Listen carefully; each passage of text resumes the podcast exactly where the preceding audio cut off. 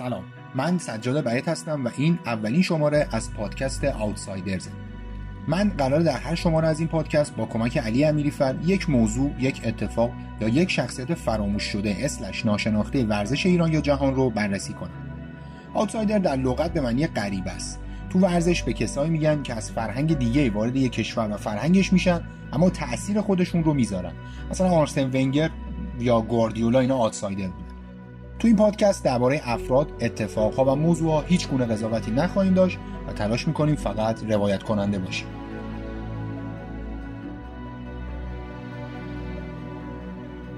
بعید موضوع رو پیدا کنیم که علی پروین، محمد مایلی کوهن، ناصر حجازی، مجید جلالی، حشمت مهاجرانی، حسن روشن، حمید درخشان دربارش اتفاق نظر داشته باشند. اما تو اولین اپیزود از آوتسایدرز سراغ کسی رفتیم که همه این افراد و خیلی های دیگه معتقدن بهترین بازیکن تاریخ فوتبال ایران بوده. کسی که تو زمان حکومت پهلوی بازداشت میشه و مجبورش می‌کنن از شاه رسما عذرخواهی کنه. به گفته خودش اگر بعد از انقلاب هم تو ایران میمون سختی های زیادی براش پیش میومد. چهره‌ای که محمد رضا پهلوی دستور داد با اینکه کاپیتان تیم ملی بود تصویرش رو از مستند بازی‌های آسیایی تهران و مراسم دریافت مدال طلای فوتبال سانسور کنند. همینطور سالها بعد تصویرش از تمام برنامه‌های ورزشی بعد از انقلاب هم سانسور شد. امروز می‌خوام درباره فوتبالیستی صحبت کنم که از دانشگاه تهران فوق لیسانس داشت. کاپیتان بهترین تیم تاریخ ایران بود تو سه تا المپیک بازی کرد و سه بار جام قهرمانی جام ملت‌ها رو بالا سر بود بازیکنی که توی 19 سالگی لباس تیم ملی رو پوشید و وقتی فقط 33 سالش بود به دستور مقامات امنیتی از تیم ملی بازنشسته شد. کسی که از طرف ساواک ممنوع کار بود مدتی حمال فرش و راننده کامیون بود 23 سال نشریه کمونیستی اداره کرد تو خانواده مسلمون به دنیا اومد و دینش رو تغییر داد. خودش میگه که از ناسیونالیسم متنفره و با مجاهدین خلق مرزهایی به اندازه فاصله زمین تا آسمون داره. کسی که مصاحبه با رسانه های کوچیک رو به بی بی سی فارسی ترجیح میده چون خط اون شبکه رو قبول نداره. امروز می‌خوام درباره ستاره صحبت کنم که روزگاری در اوج شهرت و محبوبیت رسانه های هنری رو بی اصالت رسانه های سیاسی رو جانبدار و رسانه های ورزشی رو بی شرافت خطاب کرد و حالا تو 74 سالگی یک نام ممنوعه در ایران و بیشتر شبکه های ماهواره خارج از ایران به شمار میاد. پرویز قلیچخانی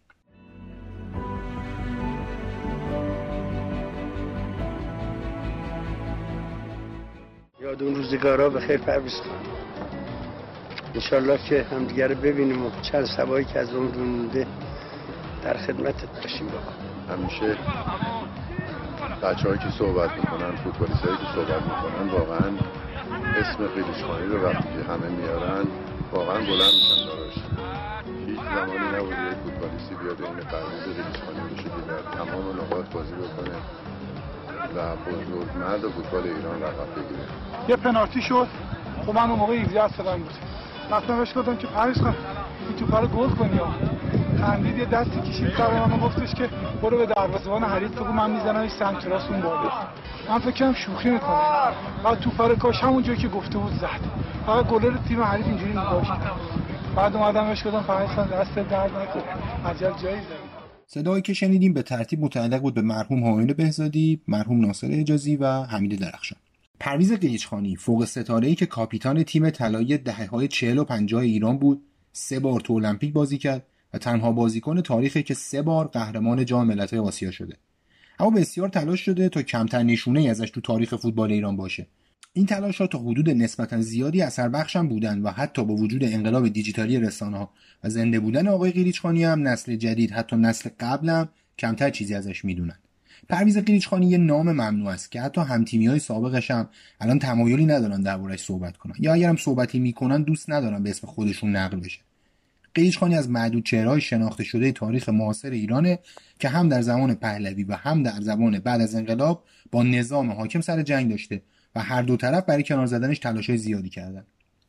پرویز قلیچخانی سال 1324 تو محله شهباز جنوبی تهران متولد شد. شهباز اسم قدیم خیابون 17 شهری بره. شهباز جنوبی از سر میدون خراسون شروع میشه. بالای میدون خراسون هم بهش می‌گفتن شهباز شمالی. خونه که قلیچخانی توش متولد میشه نزدیک میدون شوش و تو محله بوده که اون روزا بهش می‌گفتن صابون پس خونه. الان صابون پس خونه اون پشت میدون شوش و اون سمتا میفته دیگه. قلیچخانی تو محله خودش می‌رفته مدرسه آسمی که مثل اغلب مدرسه های محله های جنوب شهر تهران معلم ورزش مهمی داشته. متاسفانه هر چقدر گشتم اسم این معلم ورزش رو پیدا نکردم. اما خب مشخصه که مثل اغلب معلم ورزش های محله های شعباز و میدون خراسون و اون سمتا با باسوادی بوده. بچه ها اهمیت زیادی بوده چه اونایی که استعداد ورزشی داشتن چه اونایی که استعداد غیر ورزشی داشتن. خیلی از فوتبالیست های بزرگ ایران اصلا از همین کانال وارد تیمای ورزشی می‌شدن. قلیچخانی تو دبیرستان ادیب که همون سمتاه از والیبال به فوتبال کوچ می‌کنه. بعد از اینکه با تیم دبیرستان ادیب قهرمان دبیرستان های تهران میشه میره تیم البرز.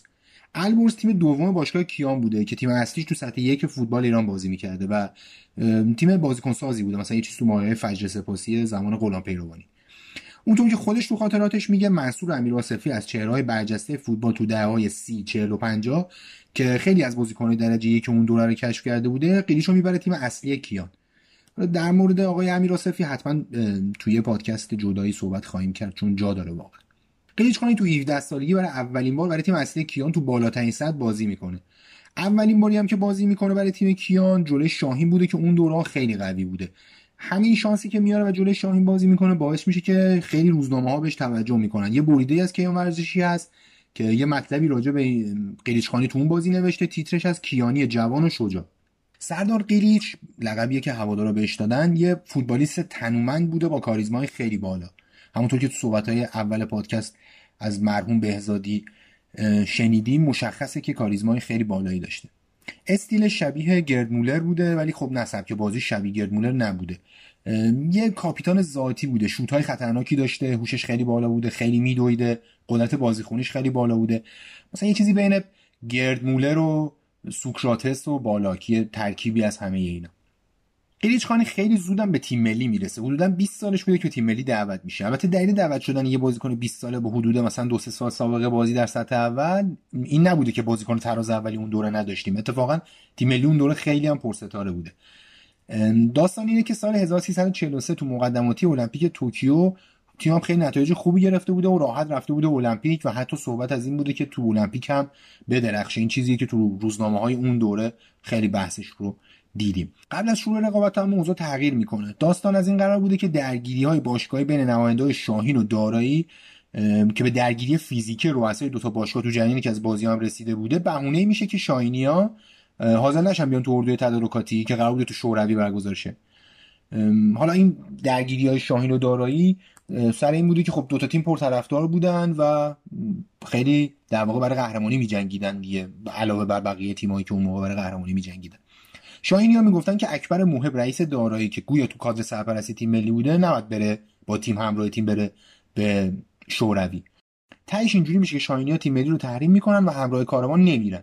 محمد رنجبرم که اون موقع کاپیتان تیم ملی بوده همینو بهونه می‌کنه و نمیره. حالا البته اون موقع بنده خدا یه مقدارم سنش بالا بوده و تو روزنامه‌های بس هست که قبلش باید خدافزی می‌کرده. خلاصه که این بازیکنان نمیرن و از ترکیب تیم ملی برای المپیک حذف میشن. در نتیجه این تغییرات بزرگ چند تا بازیکن جوون. من جمله پرویز قلیچخانی پاشون به تیم ملی باز میشه. اینجا قبل از اینکه به بحث اصلی برسیم باید یه highlight ی حتما از دوران حضورش توی تیم ملی با همدیگه مرور بکنیم. قلیچخانی با یکی از اون شوت‌های خطرناکش که راجبشون صحبت کردیم تو بازی منجر به اولین قهرمانی ایران تو جام ملت‌ها به اسرائیل که اون موقع مدافع عنوان قهرمانی آسیا بوده گل می‌زنه که یکی از مهمترین گل‌های تاریخ فوتبال ایران. اون موقع فرمت برگزاری مسابقات اینجوری بوده که تیم‌ها تو یه گروه با هم بازی می‌کردن. در نهایت تیم که بیشتر امتیاز می‌برده قهرمان می‌شده دقیقاً عین لیگ. تیم ایران تو آخرین بازی بعد با اسرائیل بازی می‌کرده و با توجه به اینکه همه بازی قبلش رو جلوی برمه و چین و هنگ کنگ برده بوده با یه مساوی هم قهرمان می‌شده. اوضاع البته اینجوری پیش میره که تو نیمه اول اسرائیل به ایران گل می‌زنه. بعد تو نیمه دوم خدا بیامرز آقای بهزادی گل مساوی رو می‌زنه. اسرائیلیا خیلی به اون گل البته اعتراض می‌کنن چون مدافعشون تو روی خط دروازه برمیگردونه. اونا می‌گفتن که گل نشده. دقیقه 87 قلیچخانی گل دومو می‌زنه که در واقع دیگه سند قهرمانی رو امضا می‌کنه. گلش هم خیلی گل قشنگی از پشت محمد جریمه می‌زنه. البته خودش راجع به گلش نظر دیگه ای داره. من واقعا حتما قصد این که بزنم تو گل نداشتم. مثلا غیر واقعی هر کی بگه تو فوتبال. اینو واقعی میگم. من دقیقه 89 بود. یه دقیقه دو دقیقه مونده بود بازی تموم توپو که گرفتم قلدرام اصلا تایزنم این بود که بزنم محکم طرف دروازه تا بره اوت و بیارن بازی تموم شده یک یک ما بردیم. قلیچ خانی البته با اشاره به این که داور وسط از هند بود و کمکشم از پاکستان و اینکه گل اول ایران هم خیلی پر حرف و حدیث بوده معتقده که ایران به حال اون بازی رو میبرده. چون که معارض پهلوی اعتقادش این بوده که برای تبلیغات سیاسیش به یه برد ورزشی جلوی اسرائیل. که همون اواخر توی جنگ 6 روزه عرب و شکست داده بوده نیاز داشته.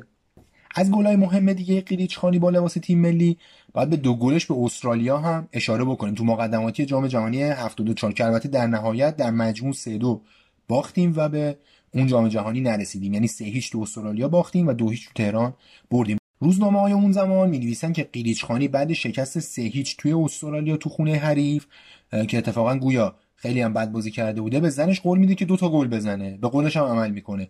یه تیکه روزنامه دیدم که فکر کنم مال کیان ورزشی بود. معلوم نبود خیلی عنوان روزنامه. یه مطلبی توش داشت که کاش قلیچخانی به زنش قول می‌داد که سه تا گل بزنه.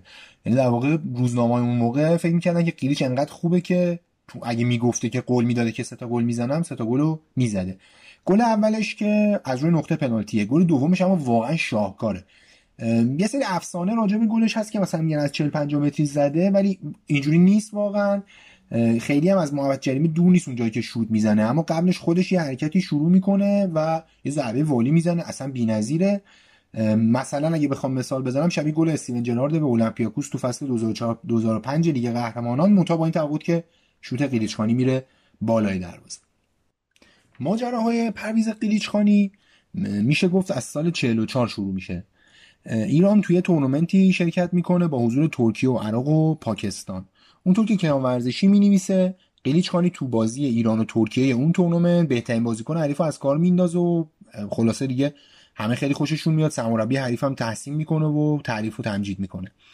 قلیچ اون موقع بازیکن تیم کیان بوده و خب این درخششی که داشته باعث میشه که چند تا تیم ترکیه‌ای بهش علاقه من بشن گویا بیشترین علاقه هم تیمی به اسم شکر اسپورت داشته که یکی از تیم‌های متوسط اون زمان ترکیه به حساب می اومده اونطور که کیان ورزشی می نویسه مبلغ پیشنهادی شکر اسپورت به قلیچ خانی 160 هزار تومن برای یک سال و نیم حقوق ماهیانه 1600 تومن خرج زندگی خانواده‌اش تو ترکیه مسکن و غذا و هزینه رفت و برگشت به ایران بوده. پیشنهاد به نوشته کیهان برای یه بازیکن آسیایی بی سابقه بوده. حتی قراردادی هم تو هفت بند برای پرویز قلیچخانی و جلال طالبی تو سفارت ترکیه تو تهران تنظیم می‌کنن که اتفاقا کیان ورزشی یه بخشایشو چاپ کرده. سازمان تبلیغ این وقت ما خب علاقه به انجام این ترنسفر نداشته. در نتیجه میان تو شماره اصر روزنامه کیهان یه بیانیه از قول این بازیکنها چاپ می‌کنن با این مضمون که به دلیل شاه دوستی و میهم پرستی پیشنهاد تیمای ترکیه رو رد می‌کنن. اینجا یه پرانتز باز کنم که جلال طالبی هم همراه پریز پیشنهاد داشته. جلال طالبی همون جلال طالبی که هدایت تیم ملی رو تو جام جهانی 98 داشت و احتمالا ندونید که بازیکن بسیار خفنی بوده. بین اسناد کیان ورزشی خبر دیدم که یه پیشنهاد 600 هزار تومانی با حقوق ماهیانه 6 هزار تومن. اون موقع برای جلال طالبی رسیده از تیم رد استار. گویا طالبی سر جریان شیکر اسپورت تعهد داده بود که از ایران خارج نشه. در نتیجه اون پیشنهادم کنسل میشه. پرویز قلیچخانی هم سال 2009 تو گفتگو با علی امادی از صدای آمریکا درباره اون ماجرا اینطور توضیح میده. رفتیم دفتر تحریری کیهان مال کیهان اون موقع. به ما گفتن که آقا اینو از سازمان تربیت بدنی این اطلاعیه رو به ما دادن. بعد قرار گذور گفت نه اینجوریه. این اطلاعیه که دستورشو دفتر مخصوص شاه داده.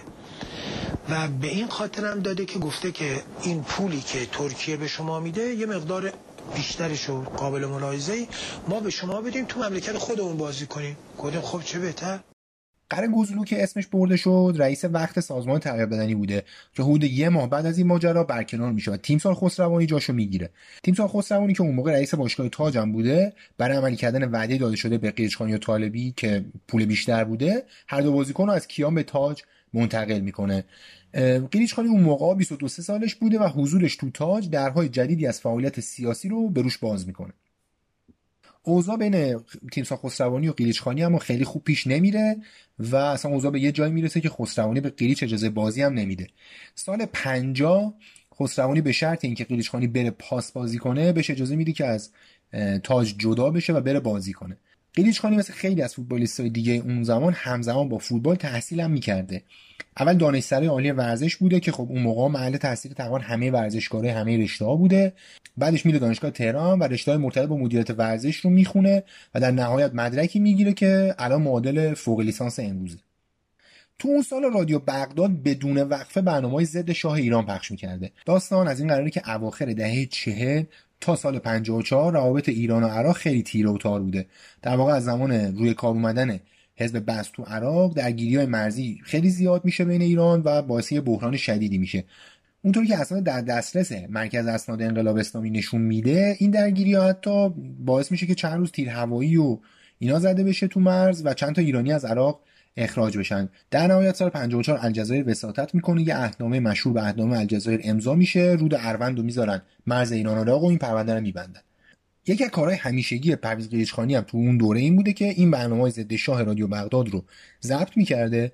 نوارشون رو توی دانشسرای عالی ورزش و دانشگاه پخش می‌کرده. و یکی از بازیکنان که اتفاقا توی اون دوره خیلی تحت فشار قرار می‌گیره به خاطر این داستان خدا بیامرز معاون بهزادی بوده که گویا رادیو بغداد خیلی تحت فشار قرارش می‌داده.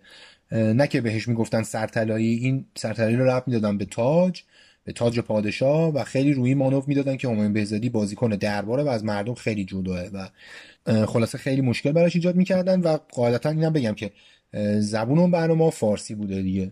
حتی اونطوری که ابراهیم افشار روزنامه‌نگار با سابقه نقل می‌کنه آقای بهزادی خدا بیامرد بعدا اون کسایی که این برنامه رو پخش می‌کردن و اینا رو بخشیده بوده. اصلا شرفی مهاجم تیم ملی که تاج و پاس و اینا بازی می‌کرده و یه دوره هم سرمربی برق شیراز بودین بعد از انقلاب و از دوستای نزدیک قیلیچخانی بوده تایید می‌کنه که قیلیچخانی خیلی علاقه داشته به کتابهای ماو و بقیه اندیشمندای چپگرا. ماو بنیانگذار جمهوری خلق چینه و یکی از بزرگترین تئوریسین های مارکسیسم لنینیسم که اواخر دهه 40 میلادی رئیس جمهور چین میشه و تا مرگش که سال 1976 بوده حسابی تغییر ایجاد می‌کنه تو تاریخ دنیا. ما معتقد بوده که فرهنگ خیلی مهمه و می‌تونه روی اقتصاد سوسیالیستی تاثیر زیادی بذاره. این ایده که به ماویسم مشهوره طرفدارای زیادی داره و گویا قیچخانی هم یکی از طرفداراش بوده.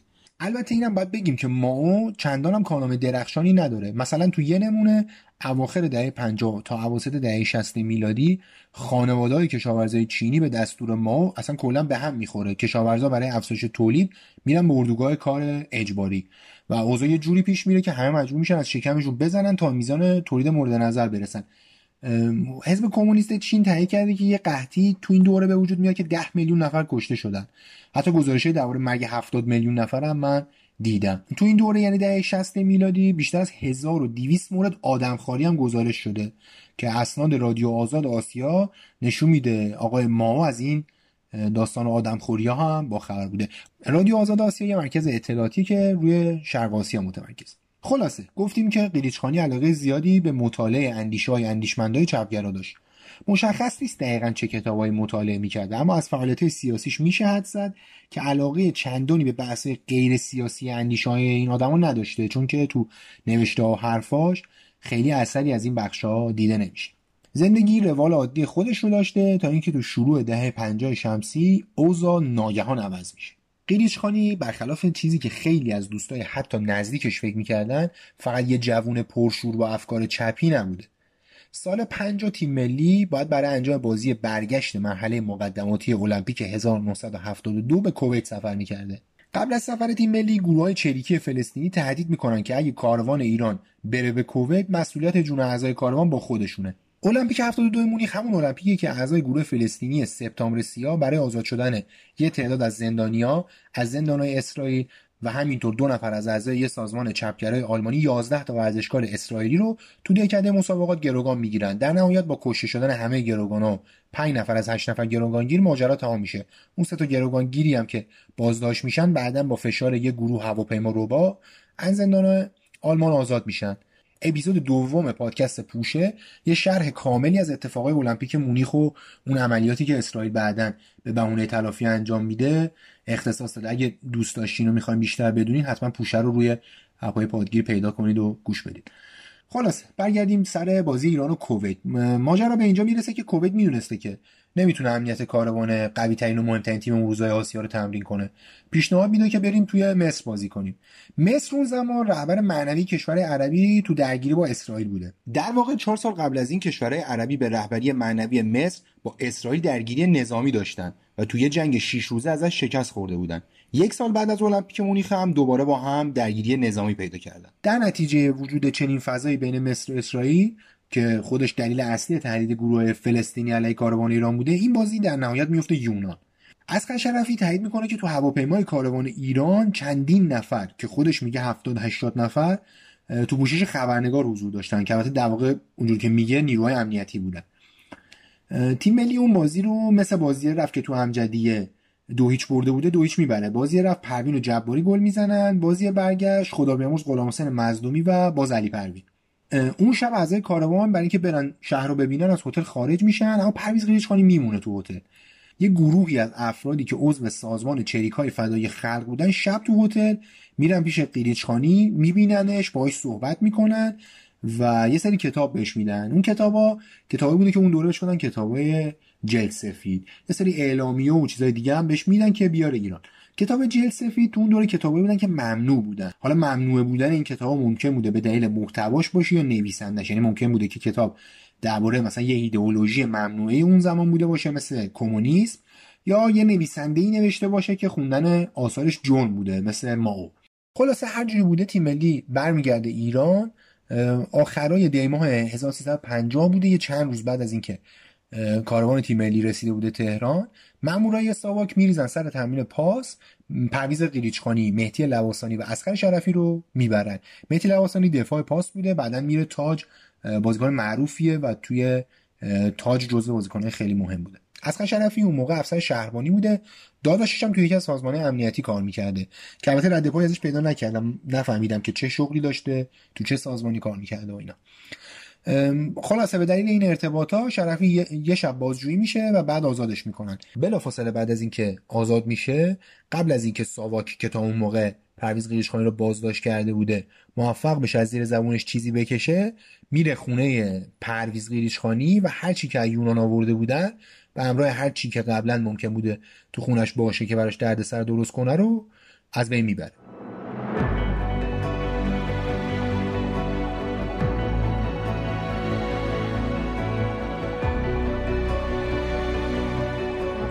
تلویزیون حدود یک ماه بعد تازه خبر دستگیری این سه نفر اعلام می‌کنه. همون روز پرویز قلیچخانی با پرویز ثابتی یکی از کلگنده های ساواک و چند تا از سردبیرای روزنامه و مجله ها میشینن و یه مصاحبه می‌کنن. البته مصاحبه رو روز پخش کردن. حالا مشخص است که مصاحبه کی ضبط شده. قلیچخانی تو مصاحبه میگه که فعالیت سیاسی چندانی نداشته و یه بار به در بوفه مثلا لگد زده بوده و چند تا شعر سیاسی خونده بوده. روزنامه کیهان روز بعد اینطوری می نویسه راجع به اون مصاحبه. فوتبالیست تیم ملی ایران از شاهنشاه استدعای افکن شاهنشاه آریامر سهشنبه شب پرویز قلیچخانی و مهدی لواسانی را مورد اف قرار دادند. اوامر شاهانه ساعت هشت شب در زندان به نامبردگان ابلاغ و بلافاصله دو فوتبالیست باشگاه پاس را با اتومبیل به خانه هایشان بردند. قلیچخانی بعد آزادی خیلی تلاش می‌کنه که بره استاد دانشسرا بشه اما اونطور که خودش میگه به دستور ساواک و اعلام عدم صلاحیتش موفق نمیشه. بهش اعلام می‌کنن که اگه بخواد می‌تونه کارمند تربیت بدنی شه اما خب چون علاقه خیلی به کارمندی رو نداشته قبول نمی‌کنه چون می‌خواسته تدریس کنه. تو همون دوره البته قلیچخانی تدریس می‌کرده. اونها نمی‌تونسته حقوقش رو بگیره. در واقع اینجوری بوده که چک حقوقش رو به اسم یه آدم دیگه ای صادر می‌کردن. سیستم امنیتی اون زمان تو پرونده قلیچخانی از تجربه پرونده آقا تختی خیلی کمک می‌گرفته. کنار زدن تختی خیلی برای سیستم نتیجه خوبی نداشته. چون که محبوبیتش رو خیلی بیشتر می‌کنه. یعنی اصلا تا آخر عمرش هم تختی همون جایگاهی که بین مردم داشت رو حفظ می‌کنه. مصاحبه تلویزیونی قیلیچ برای شکستن غرورش ترتیب داده شده بوده که خب به نظر می‌رسه موفقم بوده. چون قیلیچ خانی قبل از المپیک مونترال یعنی سال 55 که حدود 32 سالش بوده تصمیم گیر از بازی ملی خدافزی کنه. همون زمان اوفارل سرمربی تیم ملی رو از ایران میره. اوفارل اینو بگم که یکی از بزرگترین اسماییه که تا رو نیمکت ایران نشسته. اما خیلی دهه 70 میلادی سرمربی لستر و منچستر و کاردیف و یک دو تا تیم تو بریتانیا بود. هرچند خیلی موفقیتی اونجا تو بریتانیا نداشت اما وقتی اومد ایران واقعا انقلاب کرد تو فوتبال ایران. تیم ملی با اوفارل از 53 تا 55 قهرمان جام ملت‌ها شد قهرمان بازی آسیایی شد المپیک مونترال هم رفت. اما اوفارل یه روز صبح خواب بلند شد یا از ایران رفت. روزنامه های اون موقع با وجودی که نتایج خیلی خوبی می‌گرفته ولی خیلی ازش انتقاد می‌کردن. احتمالا داستان به حقوق 350 هزار تومانی سرمربی تیم ملی برمیگشته. اون موقع اصلا بهش لقب دیکتاتور داده بودن. حالا جالبترش اینجاست که جام جهانی 78 آرژانتین میاد تو اردوی تیم ملی سر بازی اسکاتلند کلی به تیم ملی مشاوره میده. اون موقع اسکاتلند خیلی قوی بوده دیگه. داگلیش و آرچی گمیل و اینا رو داشته. سرمربیشون می‌گفته می‌خوان قهرمان جهان شیم. خب ما باشون یک کردیم. فدراسیون و خیلی زود برای جایگزینی اوفارل میره سراغ سرمربی جوانان و دستیار خود اوفارل یعنی حشمت مهاجرانی. اوفارل خیلی مهاجرانی رو قبول داشته. مهاجرانی توی جلسه خصوصی که قیلیچ و دوری سردبیر کیان ورزشی توش حضور داشتن به قیلیچ میگه که فقط در صورتی این پیشنهاد رو قبول می‌کنه که اونم برگرده و برای تیم ملی بازی کنه. قیلیچ خانی هم قبول می‌کنه و برمیگرده. بعد تو المپیک هم بازی می‌کنه خوبم بازی می‌کنه. تو بازی آخر تیم ملی تو مسابقات تو محله یک چهارم که دو یک به شوروی باختیم هم گل تیم ملی رو قیلیچخانی می‌زنه از اون نقطه پنالتی که تا الان هم آخرین گلمونه توی المپیکا. بعد از المپیک یعنی تو سال 53 تیم ملی و ترکیب کامل رفت تو بازی های آسیایی تهران. قیلیچ خانی هم با وجود همه مشکل غیر فوتبالی که داشت با زوبند کاپیتانی رو بست و رفت تو مسابقات. تیم ایران هم خب طبیعتا با توجه که بهترین تیم آسیا بود قهرمان مسابقات شد طلا رو برد. بعد از مسابقات همه اعضای تیم ملی رو دعوت می‌کنن دفتر مخصوص که از دست شخص شاه یه سکه بگیرن به عنوان هدیه. قیلیچخانی رو حتی با وجود اینکه کاپیتان تیم ملی بوده دعوت نمی‌کنن.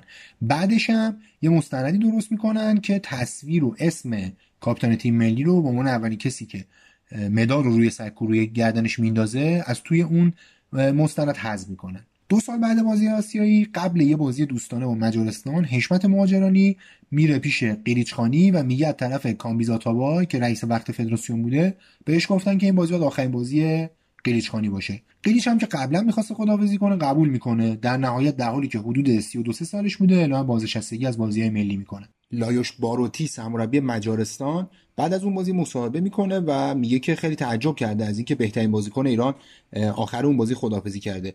لایوش باروتی مربی بود که بسیار مربی بزرگی بود و مجارستان رو قهرمان بازی های المپیک 1964 کرد. بعد خدافزی از بازی ملی فشارهای غیر فوتبالی به حدی روی قلیچخانی زیاد میشه که تصمیم می‌گیره از ایران بره. اون سال خیلی اوضاع ملتهب بوده. در نتیجه اداره امنیت ملی با خروج قلیچخانی به شدت مخالفت می‌کنه. قلیچ که اون موقع کاپیتان دارایی بوده میره سراغ علی عبدو صاحب بولینگ عبدو و بنیانگذار پرسپولیس. عبدو که گویا اون موقع تو اداره امنیت و ساواک و اینا خیلی حرفش برو بوده درست کردن کار قلیچ رو مشروط به حضورش تو پرسپولیس می‌کنه. قلیچ خانی هم قبول می‌کنه و نیم‌فصل دوم فصل 1355 56 با لباس پرسپولیس میره تو لیگ بازی می‌کنه. البته اونجوری که به نظر میاد حضور منصور امیر آصفی که قبلا هم راجبش صحبت کردیم به عنوان سرمربی پرسپولیس تو این انتقال بی تاثیر نبوده. قلیچ خانی آخر فصل با پرسپولیس دوم میشه بعدش هم که فصل تمام میشه با کمک عبدو پاسشو می‌گیره و میره آمریکا.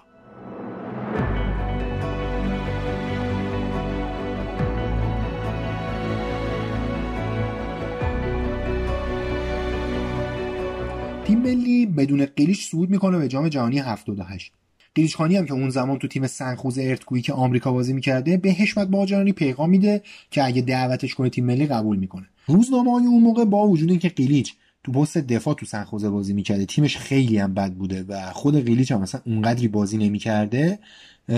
به شدت موافق برگشتن قیلیچخانی به تیم ملی بودن.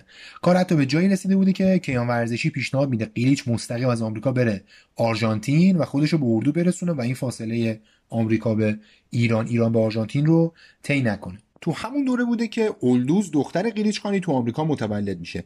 اولدوز که با اسم هنری لولو شعر میگه و آهنگ می‌خونه عضو یه گروه بین المللیه که درباره مسائل اجتماعی کار هنری می‌کنن. درباره پدرش میگه دختر پرویزه. So it just felt like there were always these really big shoes to fill. And I was like well I'm not really that much of an activist yet. And I'm also not an athlete and I'm in the entertainment business you know so but I think that now that I'm involved with bands who are um, conscientious I feel like I'm more and more like okay I'm Olduz Khani. I'm Iranian. I can do this. خب برگردیم سراغ ماجرای دعوت قیلیچ به جام جهانی 78 ماجرانی اما می‌دونسته که سیستم امنیتی با دعوت دوباره قیلیچ خیلی خوب کنار نمیاد در نتیجه تصمیم می‌گیره که اجازه بگیره. سرمربی تیم ملی میره رامسر تا از ولیعهد 16 17 ساله اون زمان درباره دعوت از قیلیچ کسب اجازه کنه. ولی حتی مخالفت جدی نمی‌کنه. یه شرطایی می‌ذاره توی ها که فعالیت خارج از زمین نداشته باشه ضد شاه صحبت نکنه و چیزای این شکلی. یکم بعد از اون جلسه که خبرش تو روزنامه های اون زمان هست یه گروه از بازیکنها میرن توی جلسه خصوصی و پیش حشمت ماجرانی بابت دعوت از قیلیچخانی اعلام نارضایتی می‌کنن. حسن روشن میگه که خودش و علی پروین و خدا بیامرز ناصر اجازی بازیکنایی بودن که تو این جلسه بودن. پروین اون زمان بعد از اینکه قیلیچخانی رفته بوده کاپیتان تیم ملی شده بوده. خلاصه حشمت ماجرانی هم که می‌بینه تیم یه دستش ممکنه به هم بریزه برخلاف میل باطنش از حضور قیلیچ منصرف میشه. حسن روشن معتقده که قیلیچخانی اگه فقط یه ماه تمرین می‌کرده حتما به اون سطحی که برگرده کاپیتان تیم ملی بشه می‌رسیده. روزنامه های اون زمان البته یه گزارشهایی هم دارن از اینکه شایع شده بوده. قیلیچخانی تو آمریکا با کنفدراسیون دانشجوهای مخالف شاه همکاری نزدیکی داره و می‌خواد تو بازی ایران و هلند پیرن تیم ملی رو آتیش بزنه و اردوی تیم ملی رو بکنه محلی برای شعارهای سیاسی. که قاعدتا خب باید اون موقع به گوش همه دنیا برسه. اون دوره حکومت آرژانتین هم دست دیکتاتوری ژنرالاشون بود و تو گزارشایی که روزنامه های اون موقع نوشتن اینجوری اومده که ممکنه قیریشخانی حتی علیه حکومت کشور میزبانم شعارایی بده. کنفدراسیون دانشجوهای مخالف شاه سازمانی متشکل از دانشجوهای مستقر در اروپا که دهه سی تشکیل شده و سالهای آخر حکومت پهلوی خیلی فعالیت چشمگیری داشته. اون سال هم قیریچ همه کاره های این سازمان بودن. البته این کنفدراسیون اینو بگم که یه دفعه خودش رو به قیلیچخانی نزدیک نکرده بود. روزی که قیلیچ تو همجدیه به اسرائیل گل و اول پادکست راجع صحبت کردیم و ایران اولین بار قهرمان آسیا شد اعضای هسته مطالعاتی مصطفی شوهایان روی سکوی امجدیه لیدر شعارهای ضد اسرائیلی ضد امپریالیستی بودند که تا صبح تو خیابونای تهران تکرار شد و قیلیچ رو با این گروه آشنا کرد. این مصطفی شوهایان از لیدرهای فعالیت مسلحانه ضد حکومتی از کمونیستای شناخته شده بوده که سال 54 تو تهران با یه مامور شهربانی درگیر میشه. بعضی گزارش ها میگن که تیر خورده مرده. بعضی گزارش ها میگن که سیانور خورده و مرده. از بحث اصلی دور نشیم. در نهایت حشمت ماجرانی تصمیم می‌گیره که قیلیچ رو دعوت نکنه و دوران حضور سردار قیلیچ توی تیم ملی بدون حضور تو جام جهانی و با اعلام تحریم تیم ملی از زبون خودش به پایان می‌رسه. قیلیچ خانی تو روزای اول انقلاب برمیگرده ایران. قبل از اینکه برگرده روز 15 بهمن 57 یه نامه خطاب به مردم تو صفحه اول روزنامه کیهان منتشر می‌کنه. تو این نامه بابت عذرخواهی از شاه و ماجرای اعترافات تلویزیونی ابراز پشیمونی می‌کنه. توی بخشی از نامه اینطوری می‌نویسه. در 21 بهمن سال 1350 حدود ساعت دوازده و نیم نه نفر پس از گشتن خانم من را با خود به کمیته بردند. منظورش کمیته ضد خرابکاری ساواکه و با تزریق چند آمپول من را منگ کردند.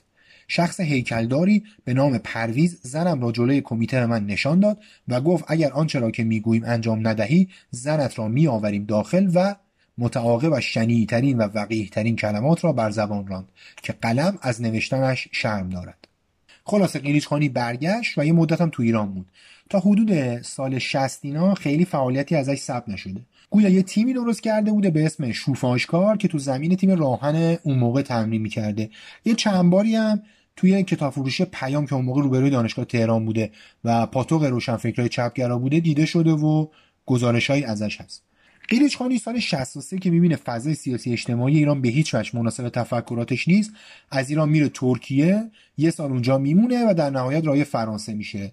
از اون سال تا الان هم فرانسه زندگی می‌کرده. البته خب بین کشورهای فرانسه و مثلا انگلیس و آلمان و آمریکا و کانادا و اینا رفت آمد زیادی داشته. بهمن سال 69 قیلیچخانی که به گفته خودش در اون تاریخ از فعالیت رسمی سیاسی استعفا داده بوده یه نشریه رو اندازی می‌کنه به اسم آرش. یه آرش دیگه هم تو تاریخ مطبوعات ایران هست که یه چهرهایی مثل جلال آل احمد و رضا براهنی و غلام حسین ساعدی و سهراب سپهری و محمد علی سپانلو و اینا توش مطلب می نوشتن این نشریه البته بعد یکم فعالیت احتمالا به دلیل حضور چهرههای روشنفکر تو اون مقطع تعطیل میشه.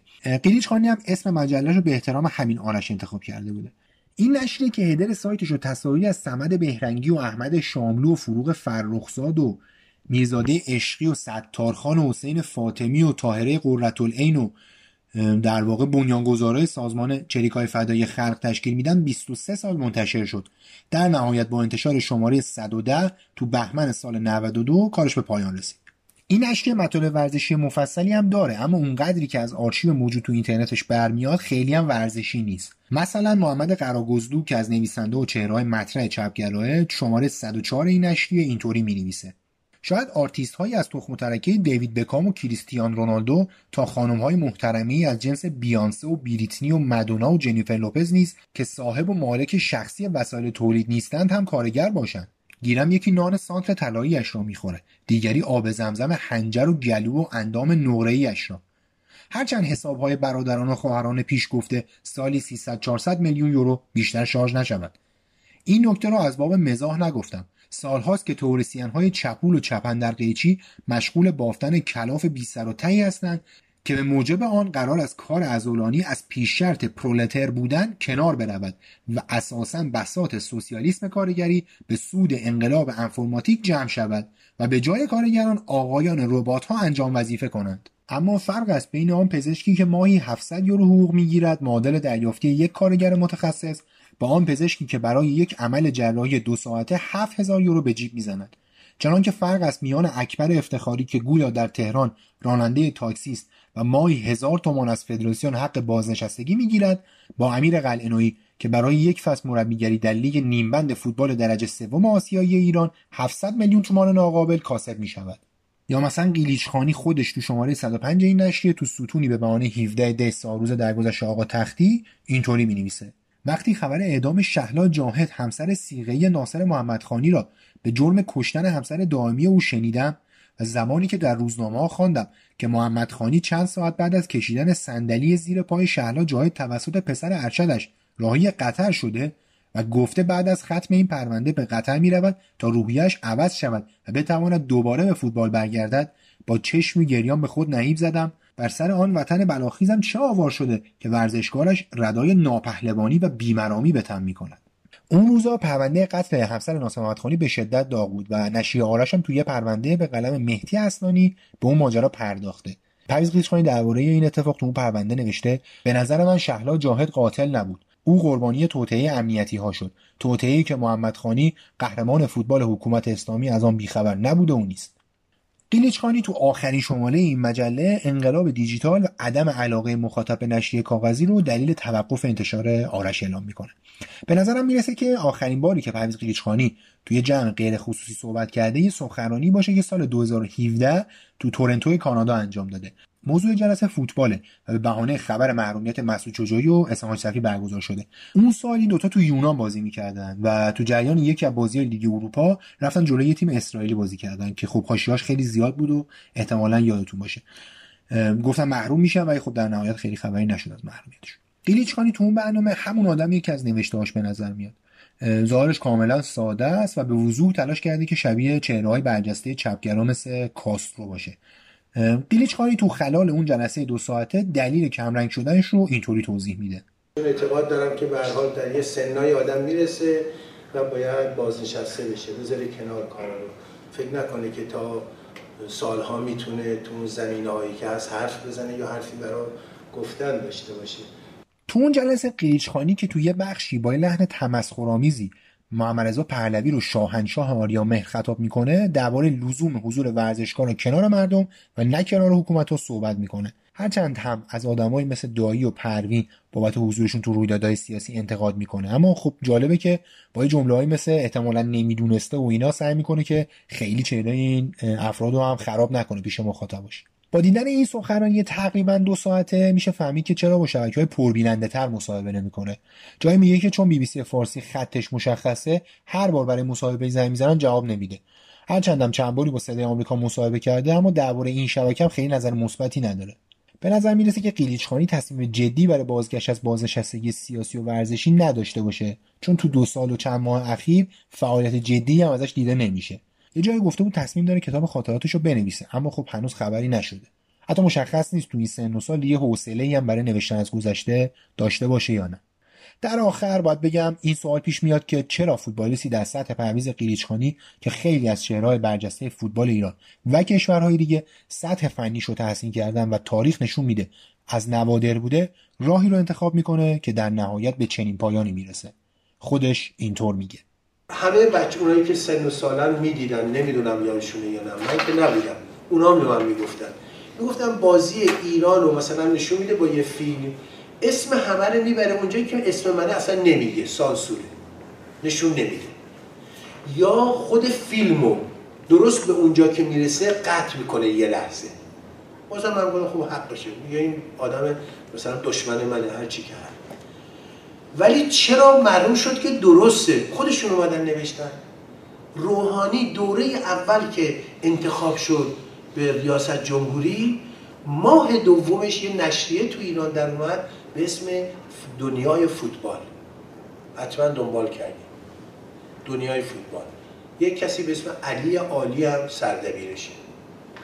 شماره دوی این مجله یعنی روحانی که شد رئیس جمهور دوره اول خواستن فضای مقدار باز شه. از اونجا شروع شد که این فردوسی پور هیچ وقت راجع به چیز حرف نزده بود راجع به من. بس سندش. درست.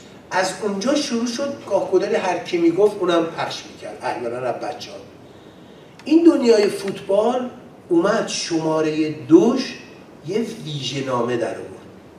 من پاریس بچه ها زنگ زدن از ایران که پرویز ما صبح رفتیم بیرون دیدیم عکس رو مجله رنگی. سی سال سی و هشت سال سانسوره. حالا عکس بودن چی میگی؟ گفت حالا عکست رو جلد مجله رنگی. برام سریع فرستادن پی دی افشو ولی بلافاصله خود سردبیرم برام فرستاد. آقای قلیشخانی جملهش هم میگم که می‌دونم متوجهی آقای قلیشخانی من سردبیر مجله دنیای فوتبال هستم و اسم علی عالی فلان اینا. من پدر من یکی از عاشقان شما تو فوتبال بود. و من همیشه الان مدت ها بود احساس یه دینی به پدرم می‌کردم. و الان این دین رو برآورده کردم و این ویژه نامه رو به خاطر شما 27 صفحه از مجله 250 صفحه از مجلش 27 صفحش راجع من راجع به ویسی ویژه نامه راجع به و اینو راجع به شما در آوردم. البته آقای قلیشخانی بهتون بگم پدر من شما رو تو مستطیل سبز دوست داره. تو مستطیل سبز دوست داره. یعنی ببخشید خلاصه پره نشی تو رو جای دیگه نمی‌خواد. تو مستطیل سبز می‌خواد.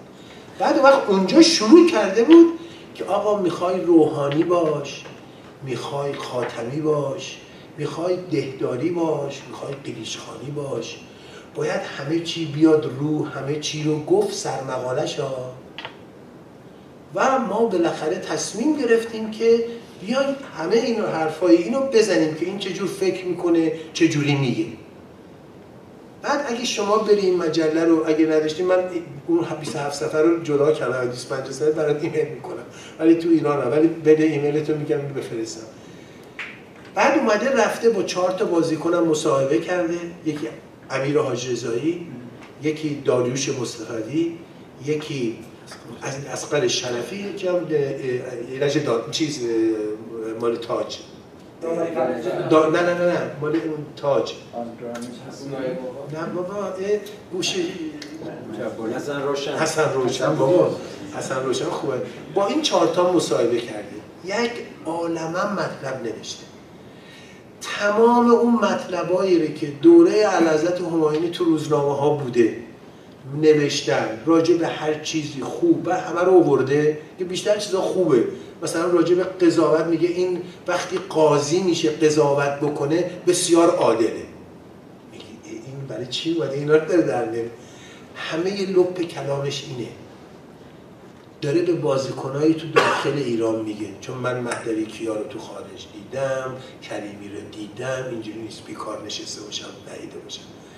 ولی به اینا داشت پیام می‌داد که آقا وقتی سیاسی بشی وارد مسائل سیاسی بشی بدبخت شدی. از جمله علی پروین الان تو عباس آباد داره فرش بار می‌زنه برای خونه قیتریش قلیچخانی تو پاریس داره فرش بار می‌زنه. من راننده کامیون بودم برای فرش فروشا. فرش بار می‌زنه حمالی می‌کنه برای فرش فروشا.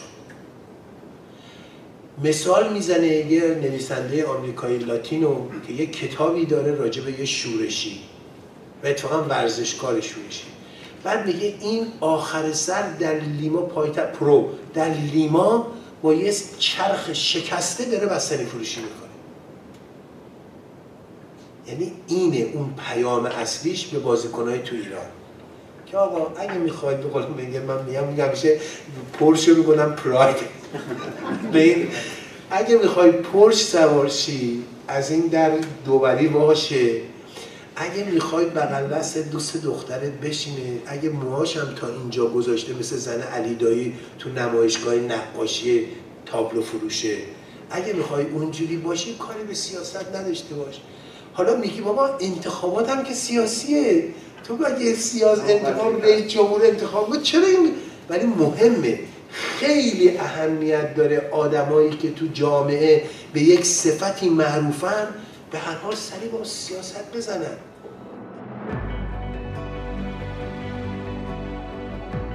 اون چه گوش دادید اپیزود اول از پادکست آوتسایدرز بود که در فروردین 99 ضبط شد. این اپیزود حاصل تحقیق مشترک من یعنی سجاد بیات و علی امیرفر این پادکست رو می‌تونید روی اپای پادگیر گوش بدید و روی اینستاگرام و توییتر دنبال کنید. در آخر لو فورس ملودی رو بشنوید با صدای لولو قلیچخانی